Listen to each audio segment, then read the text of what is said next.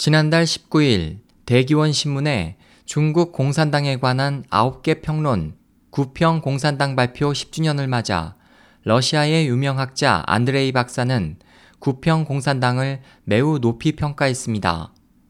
러시아 전략연구센터 집행 주임이기도 한 안드레이 박사는 중국인에게 이 책은 마치 기독교의 성경과 같아 사악에서 벗어나 행복을 누릴 수 있는 방법을 알려준다. 역사의 각도에서 보더라도 이 책은 매우 학술적인 동시에 일반 대중들에게도 널리 받아들여질 수 있다고 말했습니다.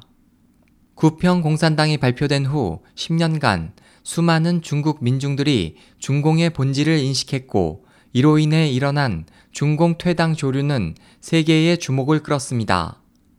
안드레이 박사는 나는 이 퇴당 운동의 성공을 축원한다. 억에 달하는 사람들이 공산당 조직에서 벗어났는데 나는 앞으로도 더욱 많은 수억의 사람들이 이 범죄 조직에서 벗어날 수 있기를 희망한다. 그렇게 되면 그것은 다시 존재하지 않을 것이다 라고 강조했습니다.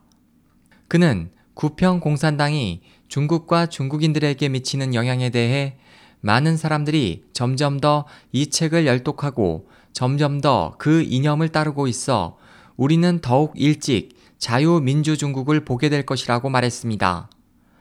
SOH 희망지성 국제방송 홍승일이었습니다.